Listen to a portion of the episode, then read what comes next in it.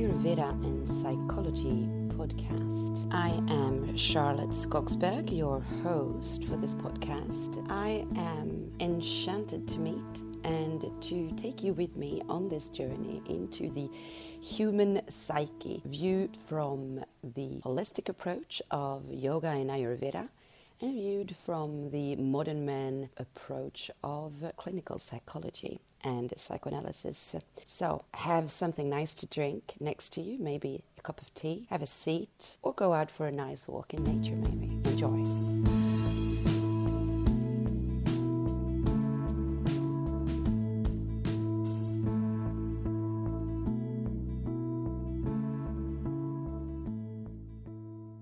Today, I wish to speak to you about a subject that is close to home. It's a subject that is really hard for most of us and that has been probably interpreted in plenty of different ways depending on, well, the time, the culture, and just the mindset of different people. And I'm not even going to begin by saying what that subject is Instead, I want to begin with just reminding you, if you've been listening to me for some time, that over the past weeks, I have spoken about connecting to a deeper layer of yourself. I have spoken about the five layers actually of the yogic anatomy for the body and how through choosing the right actions, we clear each and every one of them in order to allow for our true nature to shine through. I have also given you a roadmap of that clearing journey, the detoxification process, if you will, for every layer, whether physical or subtle. Depending on where you are at with yourself and where you are at on your journey on this path we call life. These actions or procedures, the rituals, the routines, will seem more or less applicable or easy to apply. I cannot even begin to tell you how many people want to negotiate with me when I give them the recommendations to follow. Yes, but I have this specific thing, or I am like that. We try to negotiate both how we deal with our emotions, with the food we eat, and the rhythm of our sleep patterns. Let's not forget, of course, physical activity. But the truth of the matter is that the equation is, after all, rather simple. We are diurnal animals, so yes, your hormones will play out if you do not sleep at the right time. We are not meant to eat things that are not nutritious, so indeed, when you eat highly processed things or packaged foods and so on, your metabolism will suffer.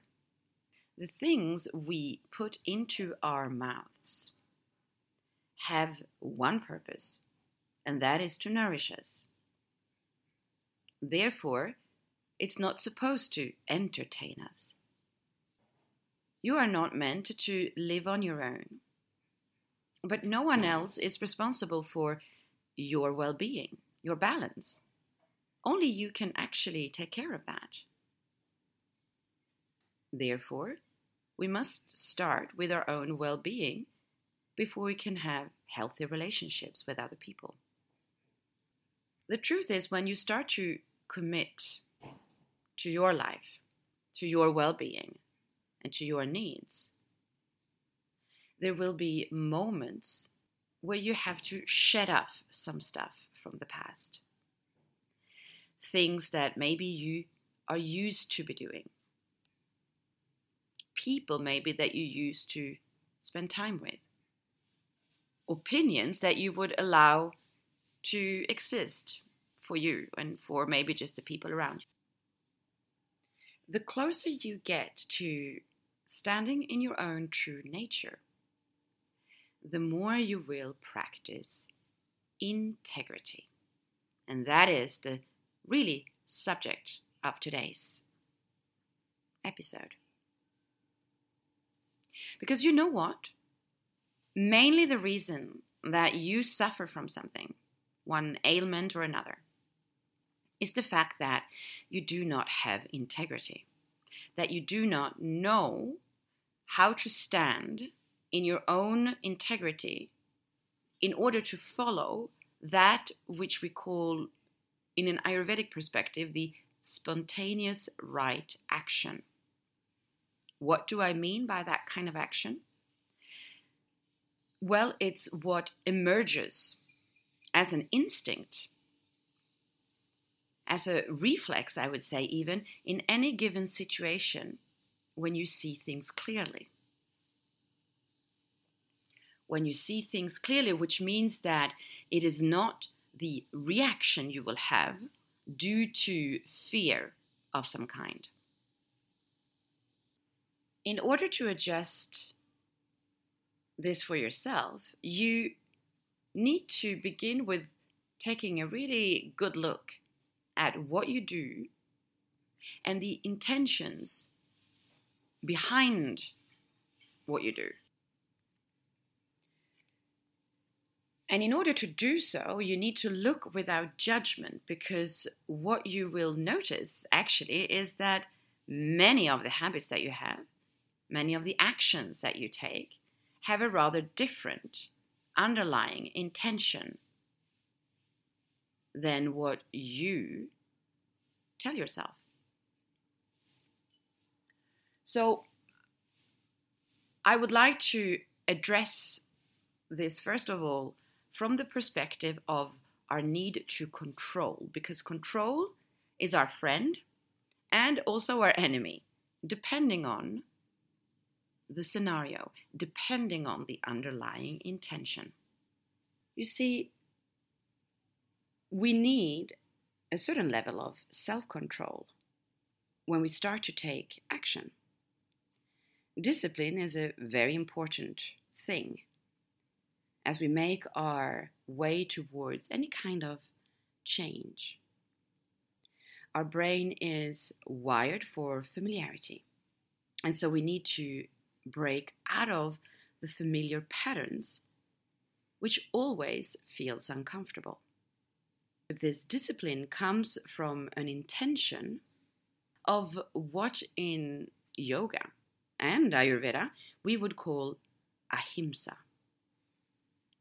Ahimsa is a Sanskrit word which means non violence, and it's actually the first principle of yoga when we approach yoga from the Yoga Sutras of Patanjali. Ahimsa is quite different with the discipline that we use as a drive in our daily lives. In our daily lives, it's an intention very often of kind of beating ourselves into submission instead, because otherwise we are flawed. And even though it can seem almost unrelated to focus on this, it is actually the root cause of all our issues. We do not know the difference between these two intentions. And to remind you, in case you weren't clear on what I mean by the two intentions, so nonviolence or beating ourselves into submission. We can, of course, explain this by looking at the societal structure, but also simply from survival, because we desire to feel safe. And so we will do whatever it takes to establish that. If we lived in a space of abundance, this might translate into something different. Yet I believe that there is an inherent drive of progression in human nature that is stimulated by our capacity to project ourselves into the future. when there is a gap between where we are and where we desire to be, it stimulates this drive. However, the joy of moving in that direction only stays healthy as long as we have faith in the achievement of this desire. When we live in scarcity, we are no longer convinced that we will get there. So instead, we turn that action into violence. And since we have been conditioned into believing in our own inherent imperfect state, we are addicted to the feeling of quote unquote hard work because it promises us improvement. We clearly see how that change comes into our lives when we transition from childhood to adulthood, for instance. The difference between play and work is that one flows and the other strives. Ironically enough, striving makes us resist the desired outcome, and therefore it becomes harder to obtain. Whereas the play feeling has no resistance whatsoever, and therefore it is done with full ease. The pitfall when we want to make change is that we are so focused on the gap between where we are and what we desire to be that we automatically turn on the resistance and make it harder to obtain. This is why the maybe cliche phrase it's all about the journey, not the destination, is true. When we play, there is no destination. The journey in itself is the destination. We can see this very easily.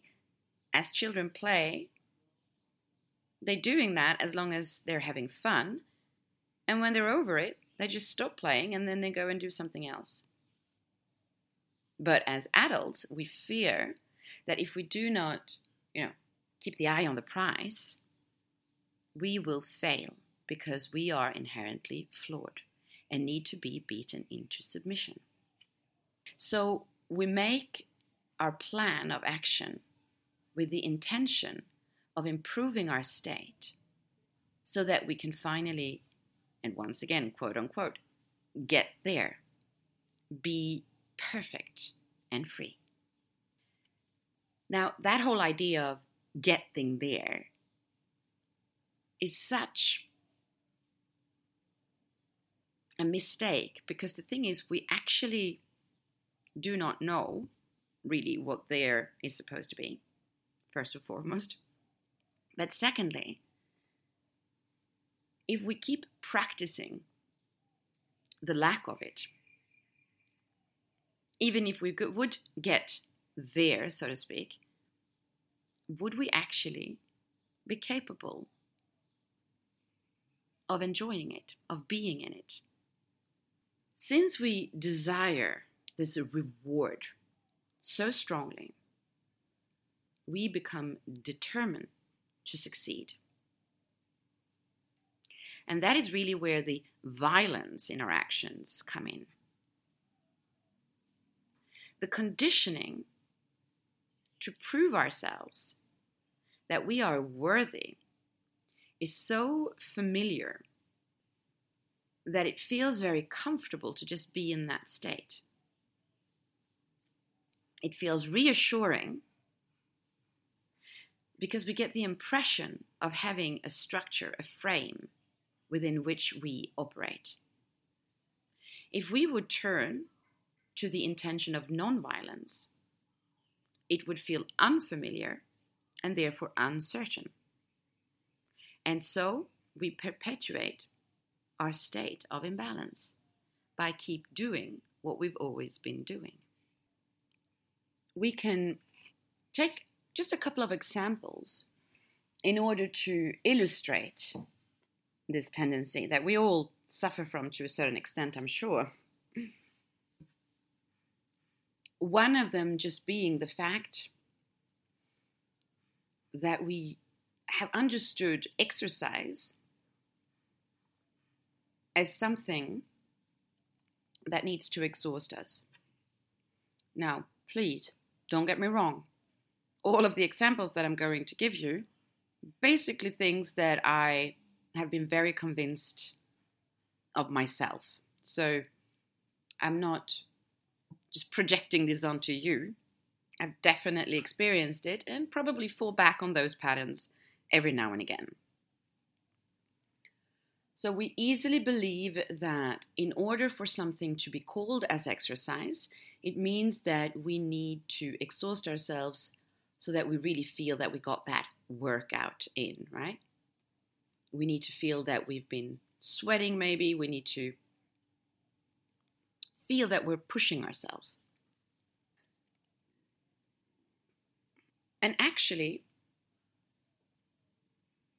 that is not true. If we would look at the way ancient traditions would maintain their physical health through different kinds of practices, such as yoga, as Tai Chi, as Qigong, as the different martial arts, and actually many other that I don't know the names of. Because actually, in all parts of the world, not only actually in the East, in that which we call Asia today, there were practices similar to yoga, different kinds of yogas.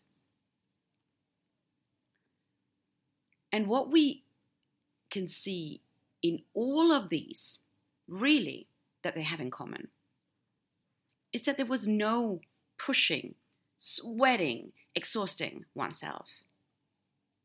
Instead, there was much more a question of lubrification of the joints, which is exactly what happens when the body moves. The body needs movement in order to stay healthy. But that movement has no need whatsoever to be repeated as many times so that the body becomes exhausted. If we would look at, well, let's say a certain number of years ago, because unfortunately today obesity is everywhere in the world. But in China, having the kind of diet that is very much based on quite a lot of starch, rice, and practicing the arts of Tai Chi and Qigong, of moving the, the Qi or the Qi, well, actually maintained a rather nice and strong and slim physical body. I am so grateful that you have chosen to give me some time of your day to listen to this episode. Now, this is all done on my free time. There's no money involved in this podcast.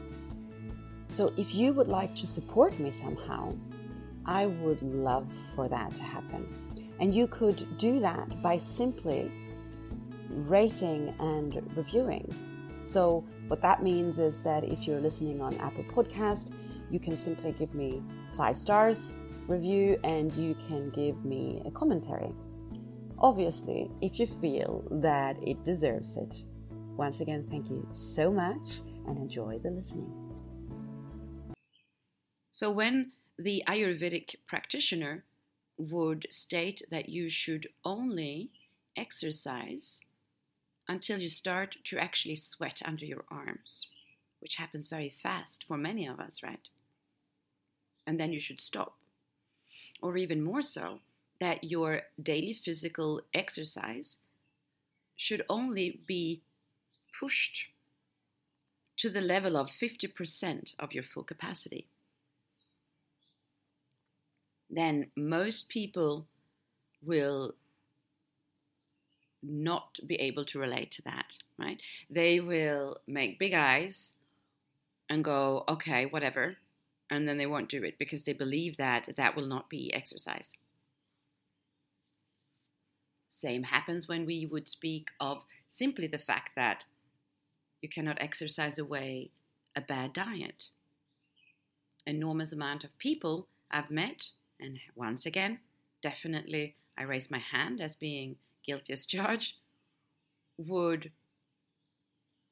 use exercise as a way to compensate having eaten the wrong things or actually not even eating the wrong things but overeating on healthy things. Because you know what? It's not necessarily a question of what you eat sometimes but maybe the quantities of what you eat. And then they get into this vicious cycle of overeating compensating by pushing themselves in exercise which will increase of course their hunger levels even more. Their fire is increasing, inflammation is increasing, and so they will eat more again, and so on and so forth. And they get caught in that cycle, and their answer will be, When I'm exercising so much, of course I need to eat more.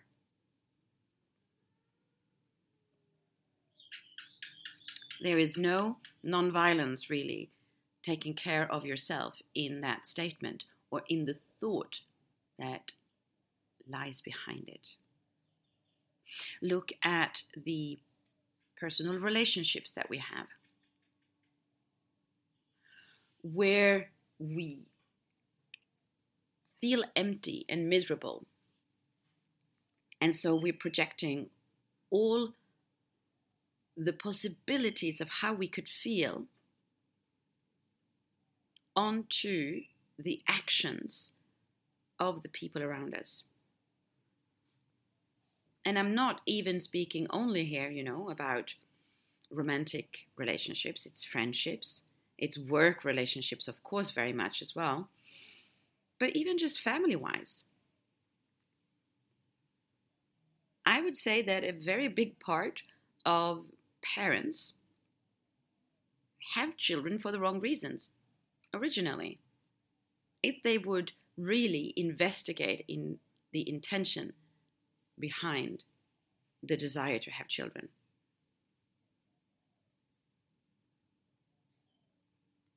I would say that many do it because it's what's expected or to kind of assure a future, maybe when they grow old, that there will be someone taking care of them. Or the fact of trying to accomplish certain things that you feel you failed yourself. The actions we take when it comes to the professional life that we're leading, once again, very much are the actions coming from non-violence, from love, or are these actions coming from a place of scarcity, fear, not being enough, beating oneself into submission for the fear that if I would actually just go with the flow, I will not succeed. This topic of integrity goes far deeper, but one of the very first things to do would be to begin observing the different habits that you have, the different actions that you take, the reactions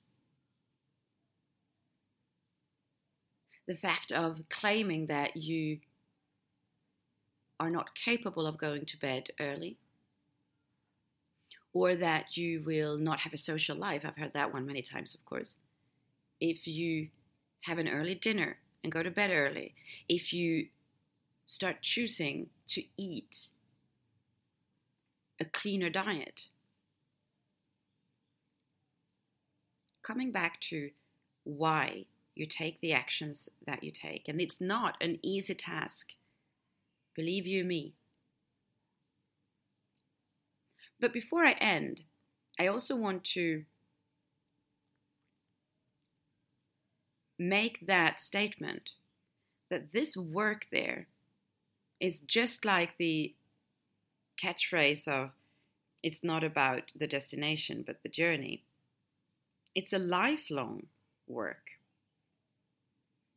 So it's not something that we necessarily want to take on as a mission, but more as a choice of life, a lifestyle, a philosophy of living, if you will. And I believe that we could dive deeper into this topic over the coming weeks because I think that it is something that every single person struggles with. And please let me know your thoughts on this, your struggles on this, and if there's a specific part of that that you would be interested in hearing just my reflection on.